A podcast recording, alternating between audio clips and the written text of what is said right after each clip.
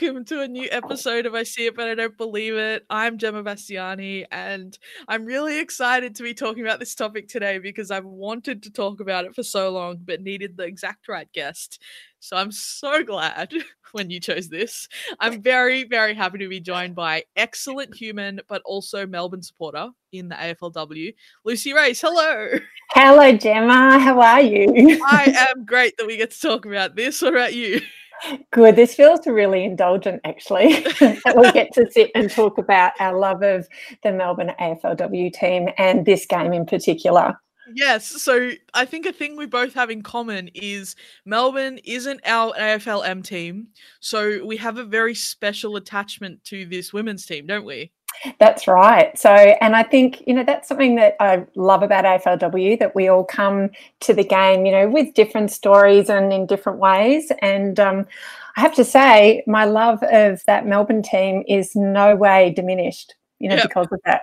Right. And I, I think we're both facing it soon.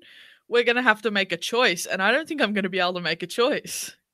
I know. I just keep putting it off, but I feel like with um, football, the heart says what the heart knows, and you just you'll know, you'll know. Yeah. And I think you know my love of the Hawthorn Football Club, which is my club for my whole entire life, and my love of the men's team, and the love of that Hawthorn VFLW team. Um, that doesn't mean that I can't have the same kind of love for Melbourne AFLW. So I feel like yeah. my heart will just grow bigger. I I'm, I appreciate you saying this because I uh notoriously love like have have a soft spot for a lot of teams in and some different teams in both both leagues. Um so in AFLW I really love Fremantle. We all know this. I really love the Suns. And in the men's, I obviously go for the Swans, but I love the Melbourne team and I love now. Mm. I'm a member of the Suns. I think that's fair. I I was so close to getting a Gold Coast membership um, halfway through their AFLW season because I love Kalinda Howarth, I love Kate mm-hmm. Surman, love what they're doing. And then when Matt Rowell started playing, I was like, I need to buy this. so um, yeah, it was only fifty five dollars. So that's okay. It's okay. I have to say, um, my love of Gold Coast has really rocketed this year as well. I think you and I are kindred spirits, and a lot of it is because of the women's team and mm-hmm. Kalinda I thought was just a standout. I have a massive soft spot for Tiarna Ernst, who I yes. just think is one of the smartest, most hardworking, brilliant footballers, and I adore her. Um, so I've all, I've kind of had you know that love of the Suns, and then Matt Rowell is just a joy to watch. Unbelievable. Yeah, so, yeah it's it's brought a nice light to a lot of people's yeah. lives. I think. I actually watched him play as a junior. So he yeah. played with a friend of mine um, with their son, and so I remember going and watching, you know, this one game, and we were like, "Who is that kid?" oh my goodness! And he was amazing because not only was he the best player on the field, but he had the best footy brain because he would look around and, you know, he could have just blazed away every single time he had the ball, but he didn't. He was so intelligent and so generous in the way that he played with his teammates that it just, I was like, oh, this kid's going to go far. Yeah, Melbourne's men's team could learn a thing or two from that. I'll just leave it at that. There is a there is an opinion piece in the in the works from me about that after the weekend. Anyway, um, I forgot to do the intro because I got really excited. for those of us who don't, or for those who don't know who you are, can you tell us who you are and what you do? yes, I am Lucy Race. I am one of the co-hosts of the Outer Sanctum podcast, and I am a footy fan, and that's how I've come to this. Heck yeah! And um, I wanted to also get you to tell us because you've told me this story, but lots of people don't know, I don't think, um, how you came to follow Melbourne in the AFLW, given you're a Hawthorn supporter. Well, when we back in 2017 when the licenses were all being given out as part of the with the podcast i'm one of six and the dirty little secret about our podcast is that we're all hawthorn supporters and the reason I know, but it's actually a great thing because that's how we found each other. So three of us are sisters, so clearly we knew each other.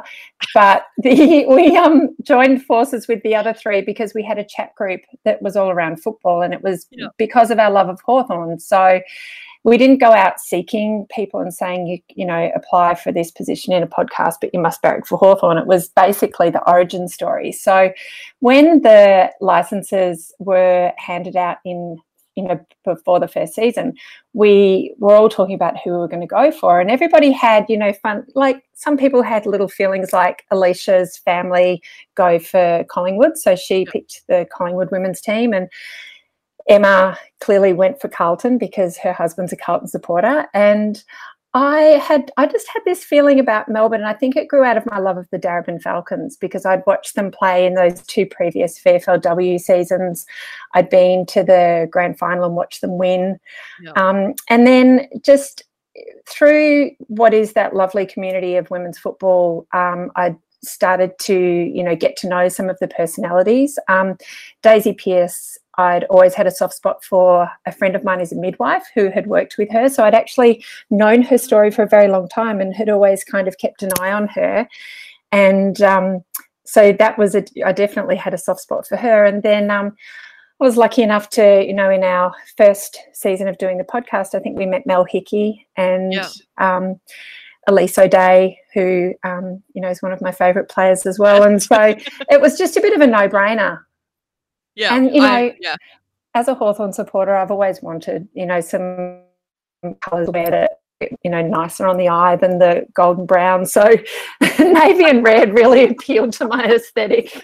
Well and the red redback guernseys with the royal blue is pretty oh, nice as oh, well no yeah. I'm a, i like the navy. I, I like the navy yeah? better. Yeah yeah. really? So yeah. Con- controversial i think. Yeah i know. Um not a true demon maybe no, well, yeah, it, it's really I, I love the stories about how people found their AFLW team when it's a different team to one they followed in the men's, or if they didn't follow the men's footy before that, mm. how they mm. found their team. So yeah, I mean, my whole family goes to Melbourne, so that was that for me.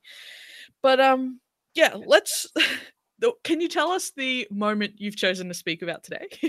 yes, I have chosen to speak about the semi final that Melbourne played against GWS which and, actually yes. turned out to be the last round of football for AFLW for season 2020. Yeah. Um, and specifically Lily Mithen's second ever goal in AFLW. yes. the story of two goals. two, two goals. Um, okay, so we want to start this off by just giving a bit of insight into um, Melbourne's journey through AFLW uh, over the four years because as Melbourne supporters, we feel ripped off, uh, shortchanged, I could use many words for what happened over this time. So in 2016, Melbourne are given an inaugural license for the 2017 season. They were one of the front runners because they did have a number of exhibition matches between them and the Western Bulldogs since 2013. They signed one of the most well-known f- women's footy players in the country in Daisy Pearce as the marquee, and she was the first player to ever be signed to a list um, at AFLW level they built a really strong list off the back of Darebin's strong development, which you've already mentioned at state level. So Karen Paxman was one of them. Mel Hickey was another. Um, Elise O'Dea. There's a lot of inaugural Melbourne players that did come straight out of that Darebin program, which is highly successful. What was it? Six, um, six flags in what six years or something like that? Yeah, something like that. I always forget that actual numbers. yeah, incredible. Like they they were the most dom- it was like the Port Adelaide Magpies in the SANFL. Like that's how dominant Darebin Falcons were over that period. Um and heading into 2017, they were expected to be one of the strongest teams. Hi, I'm Daniel, founder of Pretty Litter. Did you know cats tend to hide symptoms of sickness and pain? I learned this the hard way after losing my cat, Gingy. So I created Pretty Litter, a health monitoring litter that helps detect early signs of illness by changing colors, saving you money and potentially your cat's life. Pretty Litter is veterinarian developed, and it's the easiest way to keep tabs on your fur baby's health right at home. Go to prettylitter.com and use code ACAST for 20% off your first order and a free cat toy. Terms and conditions apply. See site for details. Uh, season 2017 started with a game against Brisbane. They lost, so that didn't start great. Um, they were very strong though, but missed finals on percentage. They had the same points as Adelaide, but a lower percentage. And at that stage, only the top three made it through to the grand final. So Melbourne missed out on percentage in 2017, which was devastating. Then we go to 2018, which was like deja vu. Strong, strong season, but missed the grand final on percentage. They had the same points as Brisbane, but a lower percentage. So that's two years in a row that Melbourne supporters are just sad. Um, then 2019, we're like, okay, this is our year. And then they introduce conferences. oh, yes. And if there was a combined ladder, maybe we would Well, have made it. Well, yes, though, because with the switch to conferences, the top two of each conference made it through. Melbourne landed into the stronger conference, so the more difficult conference, with heavy hitters Adelaide, Fremantle, and North Melbourne. The Western Bulldogs were in there too, but they weren't really as strong as the other four. Mm. Um, they ended up with four wins and three losses and a percentage of 111.2, which was higher than Conference B's first place Carlton. But because of the conferences, Carlton and Geelong make it through to the finals, and Melbourne and North Melbourne get knocked out, even though they were the stronger teams. Yeah. So we just are all crying on the floor at this point. Um, Carlton did show a lot in finals. I'll give them that, but you know, conferences I know you can't. And look, you know, you. I also take heart from North Melbourne's. You know, just the way they were so stoic about missing out on finals as well. Mm. You know, they were they were flying. They were one game ahead, I think, of us. Yep. Um, Yeah. And so while we missed out, you know, on percentage, they'd actually won another game. And so I feel like you know it was a little bit tougher on them, but you can only you can only do what you can do. And unfortunately, I think in all of our seasons we dropped games that we shouldn't have dropped. Oh my god, the typical Melbourne. Yep. And accuracy in front of goal was the big thing. yeah. And remember this year when the Melbourne kicked one eight and we stood next to each other and you were just like, I'm gonna go now because Jen is sad. I know, but I guess you know some of those things. I guess are themes across our four seasons. Really, they are. you Melbourne, know, even in this game, we can talk about missed opportunities. Melbourne, uh, I did the stats on it, and Melbourne over the time have been the second least accurate team in the competition, Hmm. which tells us all we need to know. Do you want to know who the least accurate has been No, who? of the inaugural teams? The Giants. Ah, yes. Okay. Also Yeah. appropriate in this game. Also appropriate. So we get to season 2020. We have conferences again, but it's the top three of each that make it through to finals. Melbourne, again, are in the tougher conference with strong teams like Fremantle, Carlton, and Collingwood. So it was already going to be tough, but Melbourne were looking like a really strong team heading into it. Their list was probably the best in the competition. And then Lauren Pearce goes down and needs knee surgery in the preseason, which meant she was going to be out for half the season. Lily Mithen cops a syndem- syndesmosis injury in the preseason game against Collingwood, which we were at together. yes. Um, Kat Smith and Chase Sloan both go down with ACLs in the preseason. Uh, Jackie Parry does her hamstring in the preseason. She was such an exciting prospect. Number Mm. 19, everyone watch out for it. Kicked a kicked a great goal in that preseason game. Um, Guerin, Kemp, and Lampard all do their ACLs during the season. Shelley Heath had to get her appendix out midway through the season. Meg Downey missed half second half of the season due to illness. And then Sinead Goldrick and Niamh McEvoy, who were our Irish recruits who were incredible, then at the start of the pandemic, as finals were coming, were sent back to Ireland for their benefit, which you can't complain, no one complains about. Um, so we lost two very important players through that. Uh, Tegan Cunningham was terribly out of form after a brilliant season the year before. And Sarah Perkins, um, noted Hawthorn VFLW player, had to be elevated as an injury replacement player because Melbourne was down to their threshold. So Yeah. backs were against the wall. yeah. You can add one other one in there. Remember Bianca Jakobsson Oh shit! I left forgot at the about start. her. Yeah. So and but that's a really interesting one because she she um, left at the start of the season because of her work commitments, and Yep. I think that's such a, a pertinent point when you talk about AFLW that there are so many things that you know can be barriers Yeah. for you know women playing at the highest level and one of those things can be the fact that they you know have full-time jobs as well Yeah, and Bianca Jakobsson is such an important player to the team, and Mm. like all of these players are important players. To Oh, the team. absolutely. Absolutely. Yeah. yeah. I, I was like December last year, I was so confident. I was like, this is Melbourne's year. Like they're Mm. do it this year. Look at this list. Libby Birch into this defensive line, amazing. Daisy Pearce is back. Like, look at what they can do. And then Mm. slowly they just started dropping like flies, and I, I just lost hope. with Everything. Well, you know, especially when you look at, say, Lauren Pearce had won the Lambert Pearce medal in the, which is for the best and fairest in the VFLW competition. Yep. That's massive. And so, you know, you think you've got her, Daisy coming back is a massive story. Libby, I don't know that we necessarily knew she was going to play as well as she did. I think, Yep. you know, she was a great pickup, but I think she definitely delivered way more than, you know, we maybe expected. Um, and then, you know, Lose, I remember when Kat Smith went down, I was devastated because I was Yeah. devastated for all of these injuries. But, you know, Catherine Smith was just such a important cog in that kind of defensive sort of midfield like role in the previous season. She's amazing. So yeah.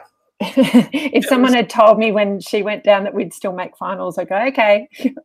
it's actually like looking at it now, going through that list alone and looking at the conference they were in, how well they actually played is actually really impressive given Mm. all of that. Yeah. It's still upsetting. But yeah, like the fact like players like Shelley Scott really stepped up and took it to another level. And anyone that follows me on Twitter knows that I just lost my mind about Shelley Scott every single week. Yeah. Harriet Cordner coming out of defense and playing in the ruck for half a season Mm, she really stood up. Like a lot of players played out of position to get the job done, Yeah. and it's really, really impressive. Kate Hall playing on the wing instead of as a pure Yeah. forward, like things like that were huge. Eden. Zanker, Zanker, Oh, you know, being in the ruck with Cordner. Mm, Um, future captain. yeah, she's fantastic. Yeah, Um, yeah, no, there was, look, I think, you know, as all these, you know, coaches say over the years that when, you know, players miss because of injury, it just gives opportunities to other players. And I think we definitely saw that. yeah, and then to at least still have the trio of oh, well, Maddie Gay as well. You could talk about that.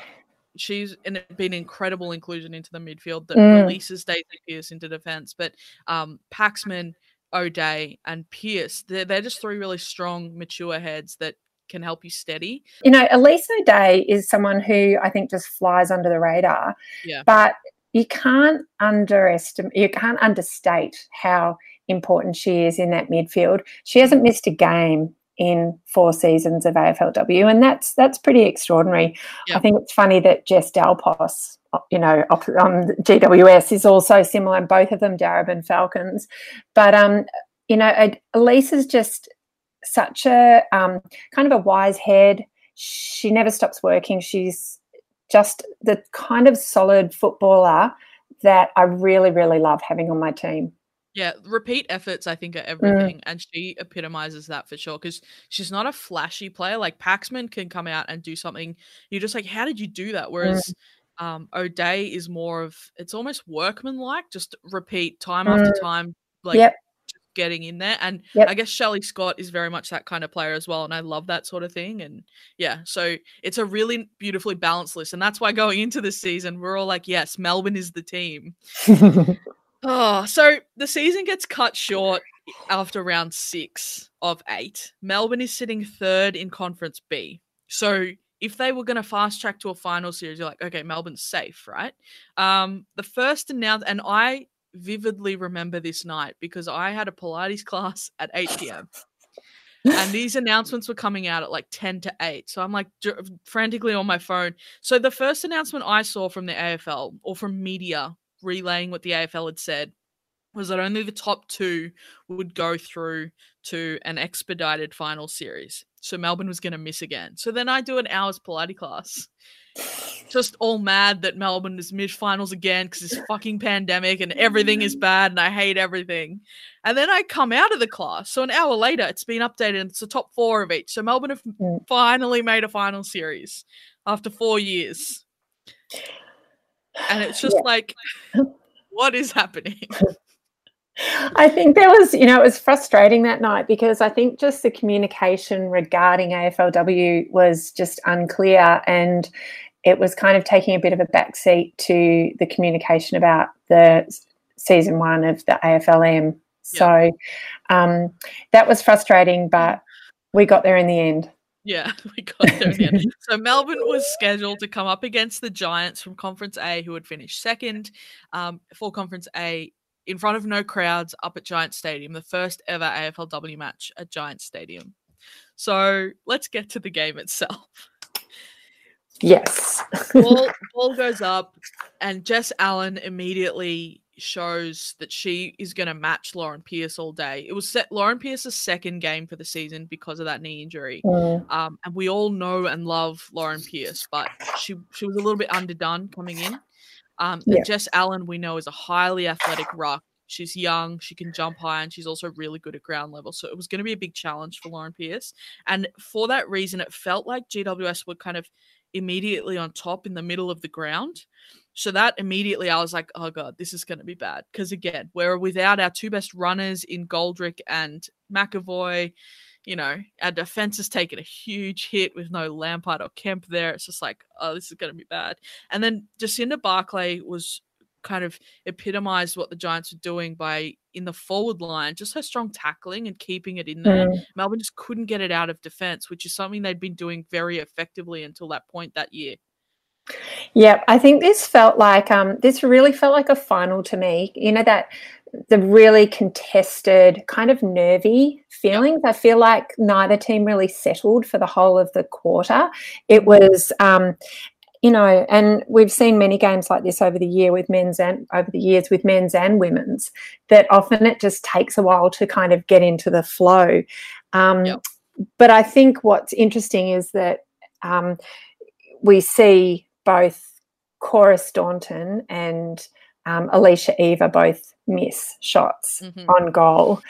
And it, I think, you know, we talked earlier about our inaccuracy and GWS's inaccuracy in front of goal. And this really sets it up. This was kind of in the back of my head about, you know, lost opportunities. Um, we had an opportunity, I think there was a kick in from Zanker into our forward 50, yeah. which um, Tegan Cunningham kind of had an opportunity. She needed the ball to sit right. She needed to be able to just, you know, pick it up in one movement. That was, and I feel like that was really our only opportunity in that first quarter. Have I yeah. missed one? No, that was really kind of our only meaningful mm. foray forward. And I think um, had it, and it did feel even though they were nervy and missing those shots, the Giants did spend a lot more time in their forward 50 for this. And it, it was really only thanks to Libby Birch's intercept marking across halfback and mm. Sarah Perkins' repeat efforts in the forward line. I think that kept us in it in that quarter. Yeah. And I'd also say Daisy. I think. Mm I mean, is this the right time to say how much I love watching Daisy Pearce play in defence? Always the right time. like, I just, and I do have a real soft spot for defenders. I think, you know, it's easy to be flashy. It's, I just, I love just the work rate and how accountable you have to be as a defender. And I think Libby played um, I'd love to see how many intercept marks she took for the season. Like it'd be incredible. But just she played like a goalkeeper role where she was she was just always in the hole. She was always in the right spot. And um, then we had you know days kind of doing the same, um, and just providing just great sort of kicking efficiency out of defense. And yeah, just like so, yeah. Like every time she had the ball, it was like everything slowed down for a second. Mm. I'm getting getting you that um intercept possession stat for Libby oh. as well. So I forgot I was speaking on... to the stat queen. oh, I've got it. Um, okay, I've only got it for the first four rounds. Um, but she had 25 in four games, so average 6.25 yeah. across the first four rounds, which is insanity. Yeah. And it was a, it's actually a big up on her previous years. Yeah. Anyway, um, yeah, Daisy's like cool head, and you know that my one of my favorite players, Harriet Cordner, another defender. So mm. we, we, can relate on that. And it's funny you say that because when I did an episode with Emma, your sister, about Hawthorn's first women's flag, she spent a lot of time raving about another defender, Chantella Pereira. Chantella. So, yeah, so it's I love that this is the theme across the two of you. it's good. Um, yeah, every time she got the ball, it was like there was space all of a sudden, and everyone Yeah. could take a breath and position themselves better. yeah. Um, and there was also a moment when you said it felt much a lot like a final. There was a moment, two ex uh, teammates, uh, Alicia Eva came in and bumped Karen Paxman ah. a bit high, and oh, Karen Yeah. Paxman pushed her out of the way. And I'd never seen Paxi do that in the AFLW before, just like get genuinely ah. angry on the field.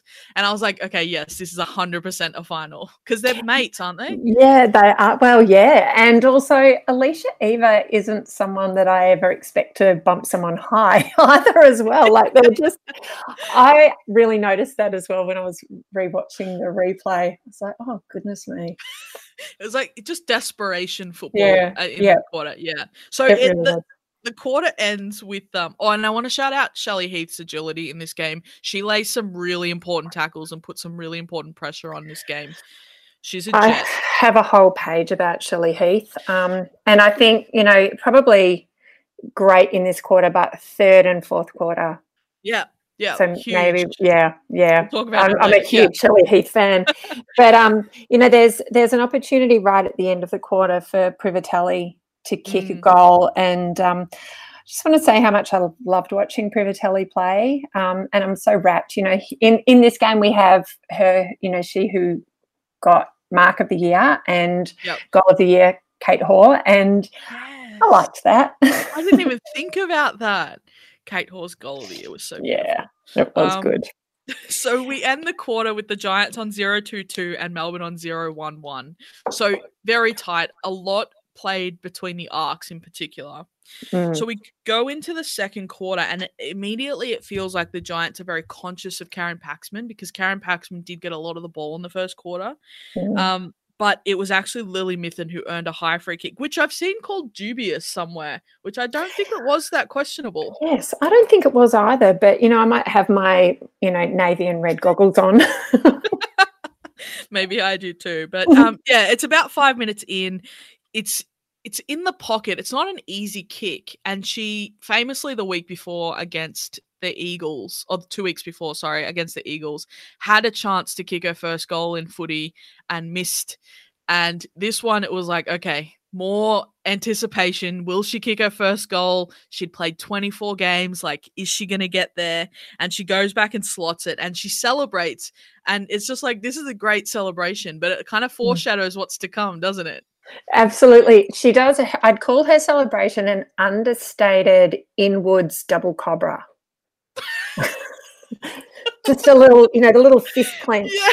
and it's um it's just gorgeous. I've always thought whenever I see Lily Mithen, I think small but powerful. Like Yeah. she's just oh, she just is like this little packs a punch, this ki- like she's amazing. I just Yeah. love her. She's like a um energizer bunny. She's a great just incredible part of the team. She's one of those players you always want to have around. You know, she was devastated to injure herself in that practice game. And I think, you know, we were devastated to see it too. And Mhm. I think you and I were saying to each other, no, no, she's fine. She's fine. No, We thought she no." was fine. Yeah, we thought she was fine.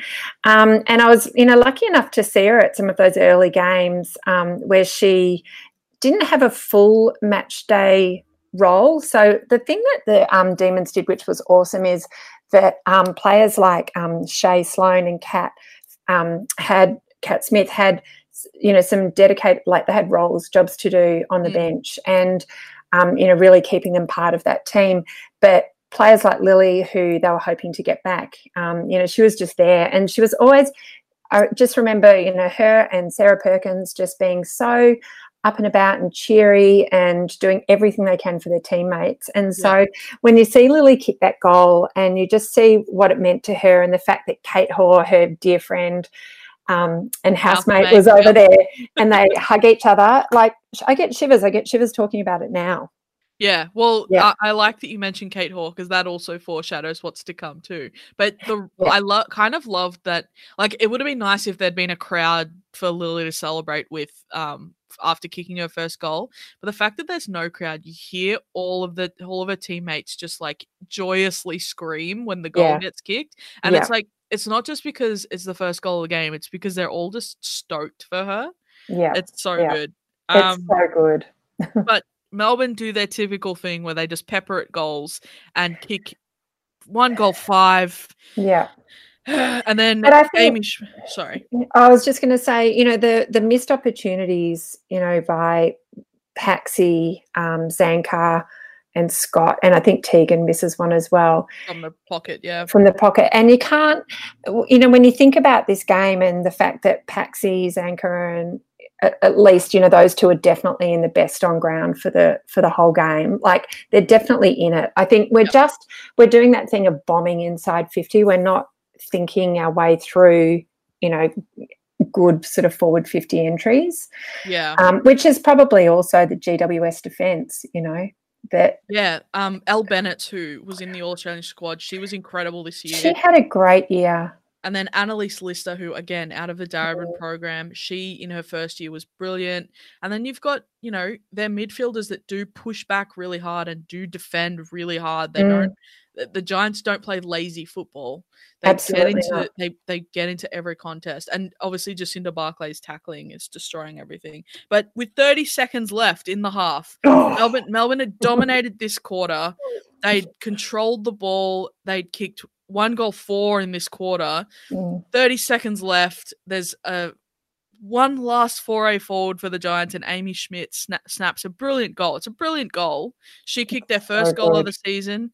Um, and she kicks their first of the final, and uh, it's one point in it. It's just like all of that for it to be one point in it at halftime. GWS one four ten to Melbourne's one five eleven. It's just like God. There's so. It's so much- true. I mean, you know, even after that, because, you know, it's right in that last sort of 30 seconds to go from the centre bounce, there's this great mark by Zanker, who, you know, right on the siren, but outside her range, she tries kick it, to kick it um, into Shelley Scott, but runs out of time. It's like they're doing yeah. all the right things, but there's just, it's not happening on the scoreboard. Yeah. And it's, but that's again, like added to the finals atmosphere of it too, doesn't it? Mm, it and, really does I think like from my from my history of men's footy as well, um, the, my, the first premiership my team won in men's that I was alive for um, was that 2005 grand final where it's low scoring, it's lots of stoppages, and this is the kind of footy that I've always loved. Mm. So I think that's maybe why I've latched on to women's footy so well as well because it is a lot of that, which I think is great. I don't know what everyone else's problem is. Um, so it's just like, but that constant tension, there's no relief to the tension. And Hannah Gadsby just like would love this because it's just like, oh, just like give me a break for a second. I think it's the intensity as well. The fact that it's, um, you know, shorter quarters, mm-hmm. which I mm-hmm. think we're starting to see at the moment with the men's playing shorter quarters, that yep. you just, you don't have that time, you know, that flat time in a quarter where people just kind of can lose concentration. I guess it's more a case of getting, you get punished for lapses in com- concentration and punished for not taking your opportunities. Yeah. And it just heightens everything. Yes, yes, that is I think a much better way to explain it than me just referencing Hannah Gadsby. Um, no, I um, liked that reference. I think that's good. she's amazing. I watched the new one the other day. It was so good. It's so, so good. I, it was like 1 a.m. and I was watching it and I was laughing really loudly and I was like, oh, neighbors will be mad at me. um, let's go to the third quarter. So two minutes into the third quarter, Jess Dal Pos gets a high free who who gives it away for Melbourne? It's Lily Mithen. She's involved in so many key moments in this game. Yeah. Um, and Dal Pos goes back, and it's it's not a it's not an easy set shot. It's about forty meters out, and she slots it. It's an incredible kick, and she absolutely gets the Giants up and about, and they have all the control. And there's a particular moment where you can just tell that they have the control is when Britt Tully, she's coming towards fifty, and she just spots Privitelli up in this space in the forward line, just hits it on her chest. It's just like, yeah. how was the space? How was she able to get that kick off? Like, it was just like the Giants have everything going right for them, but Privitelli wasn't able to slot it. It's like, oh, maybe there's hope. Yeah, it's um. I found this quarter was almost like a mirror image of the second quarter, except yep. so you know I think in in the second quarter we'd had something like five inside 50s to their none and then it gets flipped on its head in this quarter. Mm-hmm. and you know we just can't get it anywhere. It's um i think again you know where schmidt plays on at one point and hits the post. Yep. Um there's this lovely spot where Tait Mackrill and i, I love watching Tait Mackrill. Tait Mackrill sells a, the best candy in this Daisy quarter. Oh no, the Daisy she did earlier on. I think that was in the second quarter, but she does oh, it again God. here and kicks a point. And I just thought she would like who sells candy to Daisy Pearce and gets away with it, and then she again. does it again. And um, yeah, um, you know, unfortunately, she she kicks a point. So I think in the same way that we didn't make the most of our opportunities, they didn't. But um, we could talk about Shelley Heath here because I think she was like the rare highlight for us. Mm-hmm. Um, just her run, she is so fast, and for someone who I don't know if this is mean, but I always think of Anne of Green Gables when I see her because she's, you know, got her braided plaits She's little. She looks so young, um, but she is such a solid tackler, and yep. she brings pressure. And it's through she brings pressure through work rate because she gets to the contests, and then she springs up and she gets to the next one. But just her her run, I thought in that third quarter was fantastic. I love that reference because I have a Shelley Heath badge on my Melbourne scarf. Um, alongside my favorites, Shelley Scott and Harriet Cordner, of course. Um, and I was at the Western Bulldogs match in round two with some of my Siren friends. Um, and Kirby Fenwick, who Western Bulldogs fan, will mm. deal with that, whatever. Um, she immediately said the same thing. She's like, "Oh, she looks like a Victorian era girl." so you're not the only one thinking that. Um, oh also Tait Mackrill, what an angel. I did a really great interview with Tait um, a few weeks ago. So go to Siren and read that. That's my plug for this. Um, yeah, Shelley Heath, I think when Bianca Jakobsson um, was ruled out for the season, I was wondering where I was trying to work out where we'd get that wing position from. And Bianca Jakobsson is quite tall. She's good at intercept marking, and that's how they used her on the wing. But I kind of flagged, particularly after that Collingwood preseason game, that her run and pressure on the wing and endurance could be that replacement on the wing. She's not a like for like mm. replacement with Jakobsson, but she can do it, the job differently. And we saw her do that against Collingwood in preseason. Um, and I think I yelled it at you like four times look at Shelley Heath, look at Shelley Heath. Um, so she came in and she 100% did that job. And then she just had to have her appendix out. So we really missed her in those games. And I think yeah. the Carlton one in particular, we missed her. So for her to come in and just get straight back into it was really exciting. She's only 19, 20. Yeah, She's super yeah. young. And everyone talks about Tyler Hanks from that draft, but Shelley Heath is just, and Tyler Hanks is incredible, but Shelley Heath is just as important to the team. Yeah. I think that Hanks is. Uh, there was um I thought there was a great battle between Tyler Hanks and um, Lisa Steane. Oh my god, yes. So good.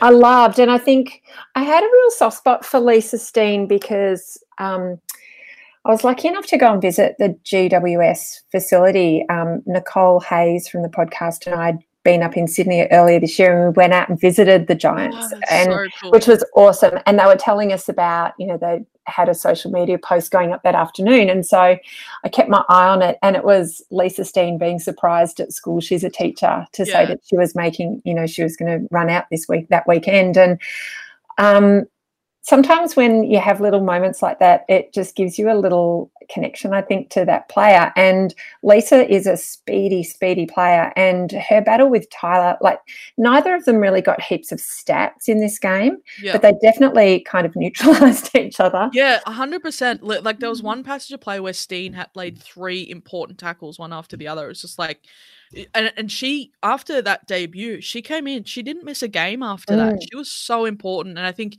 if she'd been one year younger she would have gotten a rising star nomination but she's 22 i think so she yeah. wasn't eligible it's just like she's been she, and I think a lot of people got her and Elle Bennett mixed up as well because they're both playing that similar role out of the mm. defensive line.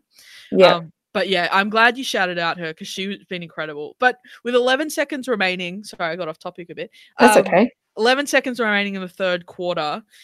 Cora Staunton kicks a goal, um, and the Giants now hold the biggest lead of the game, which is 14 points. So going into the final quarter, it's GWS 3 7 25 to Melbourne's 1 5 11. Melbourne did not score in that quarter, and I was dejected. Mm. I'd given up hope at this point. I was being dramatic. Yeah. well, I think it was, you know, if you think um, in the context of, you know, everything else, we were looking down the barrel of, you know, we didn't know what was happening with um, coronavirus and there was, you know, people talking about lockdowns and, you know, you can kind of try and get distracted by football, but then when your team's not kicking any goals or points in a in a quarter in a final, it all of a sudden gets a little bit um serious. And yeah. um, you know, it, I remember feeling the same. I was like, you know, try to just keep your eye on the big picture here, Lucy. Bit of self talk.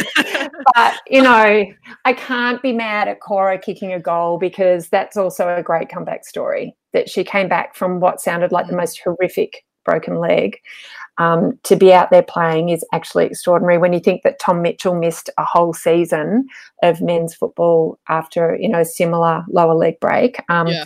I am in awe of Cora Staunton. And she's 37 as well. Like that has a big impact as well. I know you're laughing because you're like, oh, I'm older than that, and it's yeah, funny. way like, older than that. in terms of, in terms of like your body's ability to recover at the age mm. of 37 as compared to Tom Mitchell's 25, like that's a mm. big, mm. big deal. Yeah, and absolutely. even like the trauma of that happening on a footy field and then wanting to step back out and do that thing that mm. caused you so much pain. Like, yeah. I'm such a sook. I've done my knee and I refuse to play soccer ever again. again, Fair I'm being enough. dramatic. soccer is a dumb sport. No, it's not. It's not a dumb sport. I just don't like it because it injured me. It's the sport's fault, not mine. Um, so Melbourne have finally made their first final in four years, and they go into the final quarter with a 14 point deficit after they've only kicked one goal five for the game. So it didn't feel great. Um, and the Giants took control early in this game, but I my first note for early in this quarter, my first note for this quarter is that Shelley Heath's tackling again I think it kept us in it early and helped turn the tide for us. Yeah. And I say us, I mean Melbourne. Yeah. This is a truly biased and parochial episode. Yes, that's, that's, the whole point of this podcast, I should say.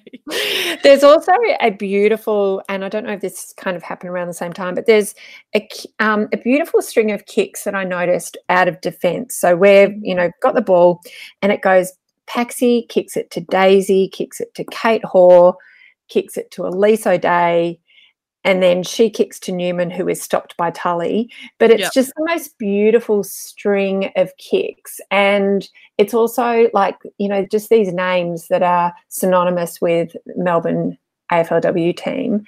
Yep. And I thought, no, they got there's something here. Yeah, it's just like brings a little tear to the eye. Yeah, yeah. so with 10 minutes left of the game, Melbourne are down by 15 points. So they played about six minutes. Giants had scored one behind, but it was still very tight. But then, woman of the moment, Shelley Scott, she takes a beautiful mark. Um, she's it's seven and a half minutes left of the quarter, and she set shot from about 40 out, and she goals. And uh, it was actually Lily Mithen that set up this shot. It was who kicked yeah. it into her. And when I say Lily Mithen was involved in a lot of key moments, I really mean Lily Mithen was involved in a lot of key moments. Yeah. So Melbourne are now down by nine points. And I just want to run through what happens over the next seven minutes or so, and then we'll talk about it. Cool. Okay. I want to make it dramatic. Go. So Melbourne's down by nine points. Uh, Harriet Cordner laid a few really crucial tackles in this. One on Cora. Yeah. Yeah, to keep it in the forward half for Melbourne because she pushed right up and her, um, Libby Birch and even Tyler Hanks created that barrier where they just couldn't get it past. Yeah. So the Giants were locking it down. They were creating repeat stoppages. But Sarah Perkins, who we flagged earlier that it's her repeat efforts that are huge, she wins a holding the ball free kick because she not she went up, tried to take the mark, wasn't able to hold on to it. But as soon as we got to ground level, she was tackling. And that was the big highlight of her game for Melbourne this year. She wins the free kick. It's about 40 meters out. It's a pretty significant angle. So I was just like, oh, it is what it is. And she go, goes back and she goals for Melbourne, and they're down by three points. And it's such a big, like, kind of moment because Shelley Scott got them within dis- the distance of it. But this Perkins' kick made it feel real. They're down mm. by three points. There's three and a half minutes to go, and Sarah Perkins, their injury replacement player, who was delisted by a, a Premiership club the year before, has kicked this crucial, crucial goal to win the momentum back for mm. Melbourne. And then we get to one minute left. There's a stoppage at the top of Melbourne's forward 50. Lauren Pearce takes it out of the ruck. She handballs it to Kate Hore, their teammate, uh, roommate of Lily Mithen. Hore kicks it beautifully, but Mithen is in a one on one against Annalise Lister, who is significantly taller than her. And let's be honest, most AFLW players are significantly taller than Lily Mithen. So it's this great one on one battle. Hore kicks it not necessarily to Mithen's advantage, but kicks it into the right spot. And Mithen marks it in a great contested mark almost exactly the same spot as where she goaled from in the first quarter to kick her first ever goal in AFLW footy. How were you feeling at this moment where she was going back to line up for this shot? I can actually picture myself. I was sitting right on the edge of the couch and I'd been, I'd kind of, you know, when I feel like the game's kind of slipping away, I'm happy to lie back, have a, you know, rug over my knee, whatever. Um, I was right at the end of the couch and I had screamed so loud I'd hurt my throat. and I was just beside myself, like yep. just pleading with everything that she'd be able to kick it. I I do the same. I can't sit back when I watch my teams play. Um, usually I'm standing up. I usually can't sit mm. down, or I'm sitting like up towards. So I was standing at this point, and I was watching with my brother, and he was just like looking at me. I was standing up, very nervous. She goes back. She's only kicked one goal in her AFLW career to this point, and it was in the second quarter from the same spot. Yeah. I think the fact that it's from the same spot is really relevant. Yeah, and it was similar spot to where Perkins kicked her goal from as well. Yeah. Mm-hmm. And even Shelley Scott's. So it was all kind of coming from there. And it was the same spot as uh Dal Pos's goal for the Giants. Because it was all all the goal kicking was to that end of the stadium too. So she goes back. There's 30 seconds left, and Lily Mithen kicks her second ever goal in AFLW footy, and she does the famous celebration, which was kind of the previous one, but gone up a notch. and also with a hug by Kate Hore. Oh, so perfect. And I love that um since then they've they did a little video uh from home where they were watching the game and then they recreated it. Yeah, it's beautiful. Oh, I love them so much. So she kicks it, and Melbourne is up by three points with 30 seconds left. And for the last 30 seconds, the ball lived between the arcs. Melbourne yeah. were able to shut it down for that 30 seconds. But it was just like the absolute desolation on the Giants' faces because they had the game won and mm. it slipped, but they didn't do anything drastically wrong. It's not like um in the men when Sydney came back from the 19 points down with four and a half minutes to go in round 14, 2017, where it's just like they should have done this, they should have done this, and it's very clear. In this game, it was just like it was just luck almost. Like mm. both teams played very, very well. It wasn't someone fucked up and it was like on one person. It was just no. that's just what happened. I think it just, you know, that kick into Lily Mithen from Kate Hore, that was just a great mark Yep. And it was just that Lily was in the right spot, the ball was in the right spot. You know, she, you know, basically had Lister kind of almost over the top of her, mm. um, but she just still managed to grab it. And that's just, that's good football. That, yeah. You know, and that's one of those things that I don't know how you could have um, defended that but you know it is what it is it's um there was a, a lovely i thought it was lovely that the ball was kind of in shelley heath's hands kind of right at the end that yeah. you know there's you know that 25 seconds on the clock and you know that still can be enough time you know for the game to to slip away and so that center bounce that last center bounce was still really really important and yeah. you see the ball um you know goes to Shelley and she's able to take a little bit of time off and she's, you know, clearly got, you know, some experienced players that are telling her just, you know, settle it down. And and I thought that was pretty awesome that, you know, she was there at the end as well. Yeah, I can't speak highly enough of Shelley Heath. If anyone hasn't noticed that already. Um, but it was just it was such a consummate Lily Mithen game in a way because not the goal kicking, obviously, because it was the first goal she kicked, but her involvement in absolutely everything. And that's what Lily Mithen has always been known for. And everyone talks about Pearce, O'Dea, and Paxman, and that's the trio at Melbourne. That's the trio mm. at Melbourne. But Mithen has always been there supporting them on the outside and hasn't gotten a lot of that credit. So when she was missing, it was really obvious all of a sudden to people how important she was. So for her to come in and have such a huge impact all over the ground, it yeah. was just kind of really beautiful. And then so Melbourne have won their first ever final. And then what? A day later, we find out that the season's yeah. ended. So Melbourne fucking make finals. They win the, a final in a dramatic way, and then the season is cancelled you just couldn't script it, could you? You just couldn't script it. And I know, you know, you've mentioned Sarah Perkins, but I think, you know, if you say a game is kind of um, emblematic of somebody like Lily, this game is emblematic of someone like Sarah Perkins, that she just, what she can affect, she does affect. And um, you can't understate her um, just the role that she played in those repeat stoppages. Yep, 100%. Um, after she kicks that goal, she goes running to the bench and they, they tell her to go back on. She has to do a U turn. And I was like, yeah, good idea, Mick Stinear, keep her on because you know she she just brings that pressure she's again she's just a really hard worker and um, i just adore her and love having her as part of the hawthorn vflw team and so of course I have a massive soft spot for her as well. But just to see her get her chance um, and to really play such an important role is how great's that? It's almost like yeah. a fairy tale, really.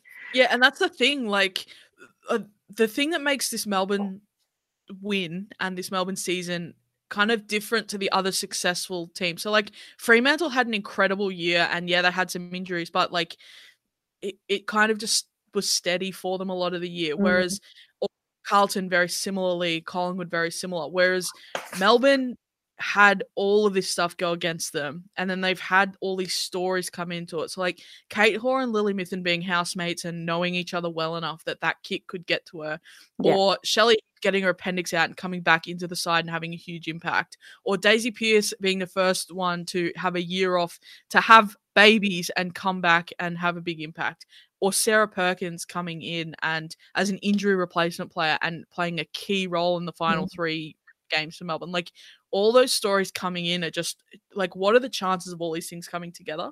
Yeah, yeah. And look, who knows what would have happened when we played Fremantle. So we would have played Fremantle the following week and we hadn't had a chance to play them. We were meant to play them before the season had stopped. Yeah. So um who knows? Um, and you know, in some ways, I know you know it's really it's so frustrating that we weren't able to to get a result.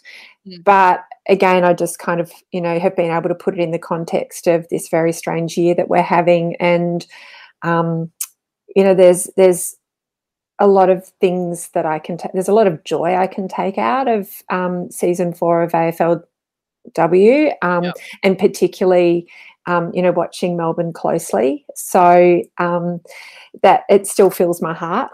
Yeah, yeah. I just, I, I think the biggest thing for me wasn't the finals win.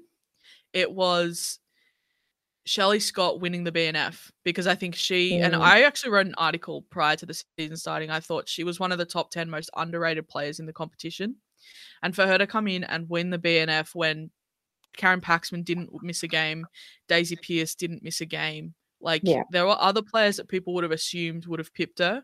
Yeah. Um, the fact that she was recognized, even though it was internally at the club and not like competition wide, mm. that for me was like such a big moment because she she led the competition for marks on the lead. I think she was second for contested marks as well. Like she was Melbourne's leading goal kicker in a year where Aliesha Newman, who is normally right up there, couldn't kick it, like didn't kick it off. She kicked seven behind to the season. Like in a year where and King Cunningham we've talked about couldn't Mm. kind of get a game together.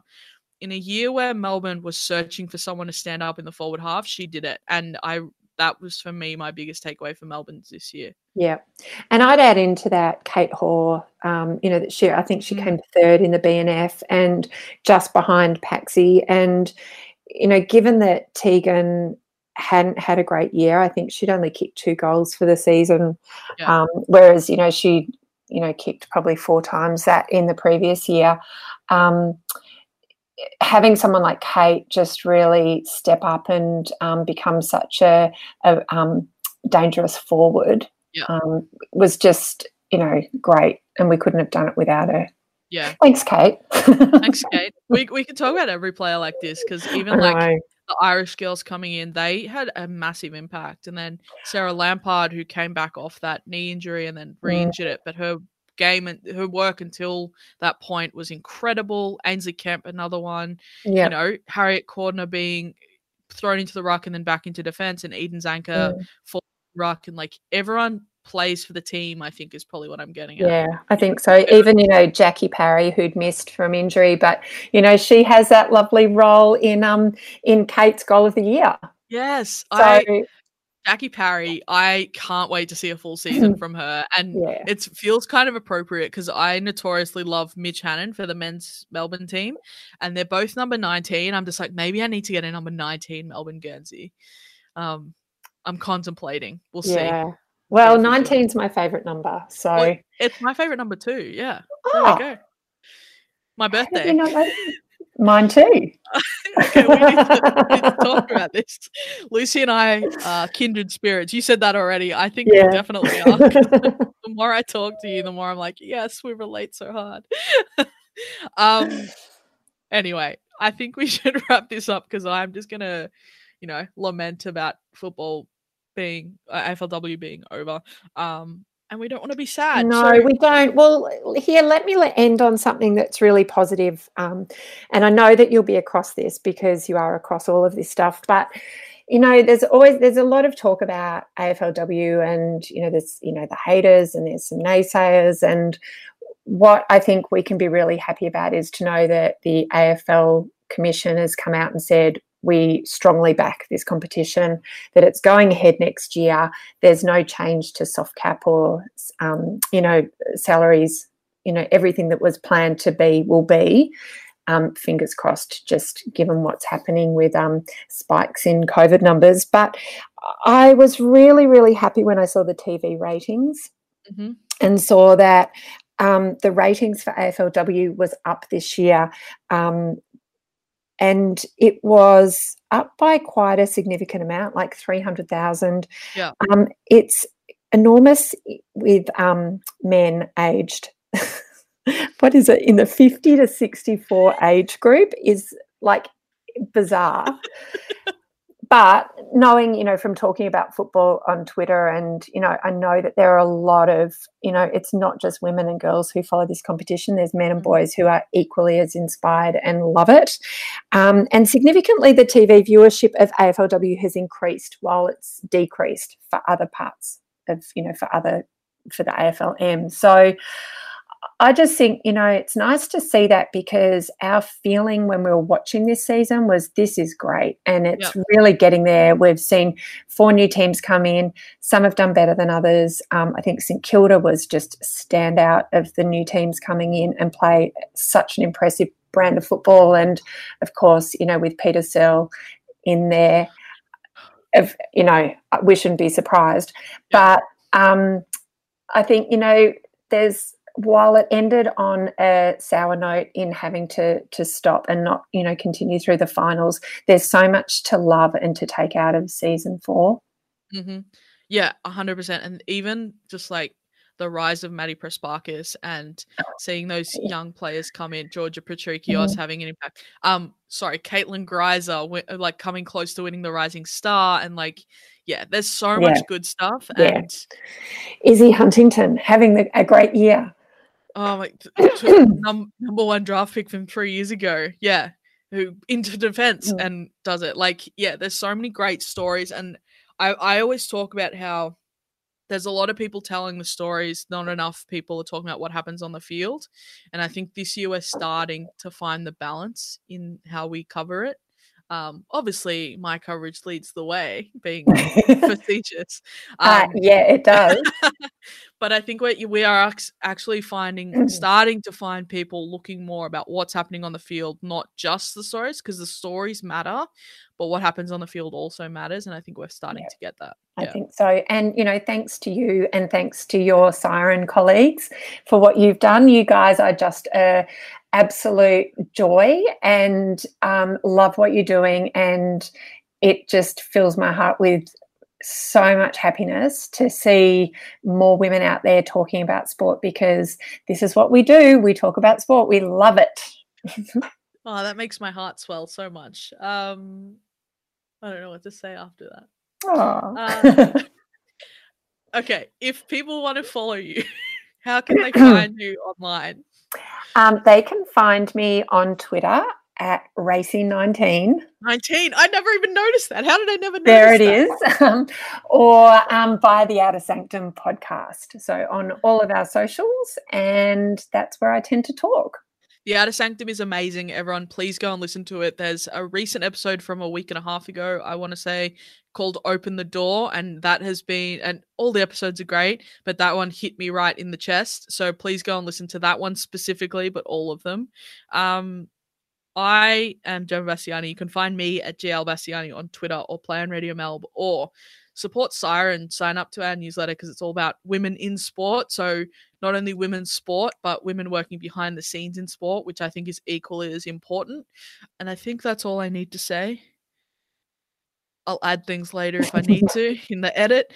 Um, thank you so much for joining me, Lucy. I really appreciate it. I'm so excited I got to talk to you today. Oh, thanks, Gemma. I can't believe you asked me, but thank you so much. I, you know, really enjoyed it, and I've been missing standing in the outer with you, so this felt like a, a good replacement. Yeah, I feel feel like every time we are at the footy together, I just talk nonstop, not necessarily at anyone, but you're just so kind in actually responding to me.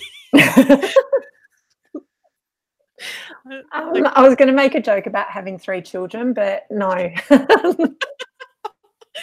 I I just like what you've got to say. I really do. I just, I think you're one of the most um, important voices around football, men's and women's. And I think you're really, really smart in the way that you watch the game, the way you analyze the game. And if I could stand next to you at every single game that I watched, men's or women's, I would be much smarter about football. So that's the truth.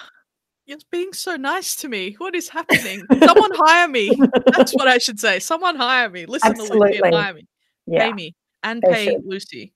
Um, I'm gonna stop blushing and wrap it up. This has been I see it, but I don't believe it. That's been Lucy Race. Find her online because she's amazing. Listen to the Outer Sanctum. I've been Joe Bassiani. Find me online if you want. I'm not pressuring you into that. Go and follow Lucy instead. And uh, I'll be back soon with another episode. If you've got a topic you want to talk about, throw it at me and I'll happily talk to you about it because everything is online. So we'll just do it on a Google Hangout. Anyway, uh, catch you soon.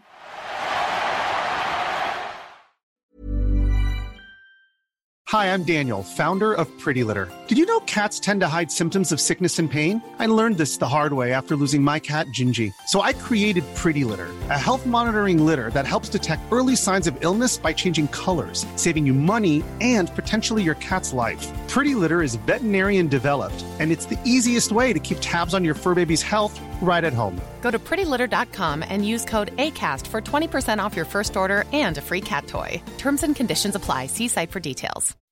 When you make decisions for your company, you look for the no brainers. If you have a lot of mailing to do, stamps.com is the ultimate no brainer. Use the stamps.com mobile app to mail everything you need to keep your business running with up to 89% off USPS and UPS. Make the same no brainer decision as over 1 million other businesses with stamps.com. Use code PROGRAM for a special offer. That's stamps.com code PROGRAM.